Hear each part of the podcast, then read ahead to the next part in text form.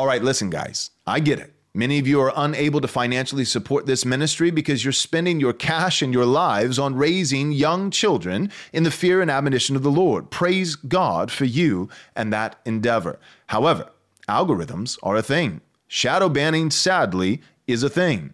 And one major way that you can help to expand the reach and effectiveness of this ministry that doesn't cost you a dime is by spending just a few moments leaving us a 5-star review. Also, perhaps even more effective than that, you can share our podcast with a friend. We hope you'll take the time to do so. Thank you so much. God bless.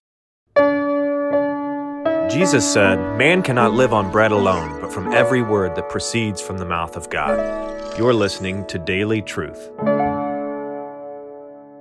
What about strange teachings or strange doctrines? Gill says, and strange doctrines may design such as were never taught by God, nor are agreeable to Christ, not to be found in the word of God, and which are new and unheard of by the apostles and churches of Christ. In a nutshell, what Gill is getting at and seeking to exegete verse 9 of our text is this. The apostle is saying, don't be led astray. Don't veer to the left. Don't veer to the right. There is one true doctrine of Christ. And there is continuity from the Old Testament all the way to the New. There is one gospel of God. There is one law of God. Don't be distracted. Don't be hindered, encumbered by all these extracurricular activities. There are diverse doctrines, and I think what the apostle was likely getting at with diverse doctrines is saying within Judaism, there are all these different ceremonial rituals and rites and washings and purifications and sacrifice within the Old Covenant. Namely, within the category of the ceremonial law of God, there is a multitude of diverse doctrines. But you have come to believe in Christ, and that Christ is the fulfillment of those ceremonial laws. Not that God was one way, and now he's another. No, see verse 8, right before verse 9. Jesus is the same yesterday, today, and forever. God did not change, but these things have been fulfilled.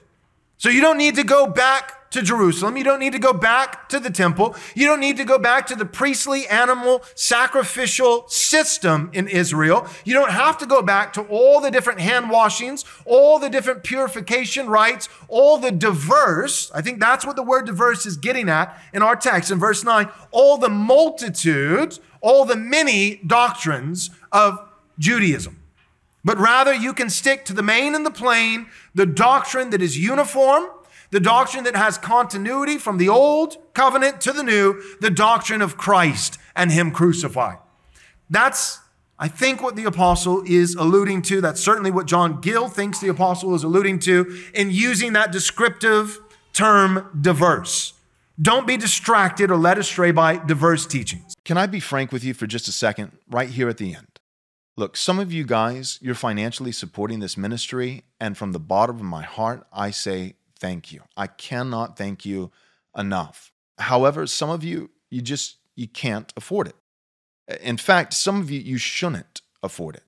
Let's be honest. I mean, we're living in Joe Biden's ridiculous economy. Our nation and our totalitarian political elites lost their minds over the last 3 years due to COVID. We have written checks that we simply cannot cash. It doesn't matter if people change the definition of a recession. We are living in a recession right now, regardless. Some of you are struggling to afford a carton of eggs at the grocery store. You cannot support financially this ministry at this time, nor should you.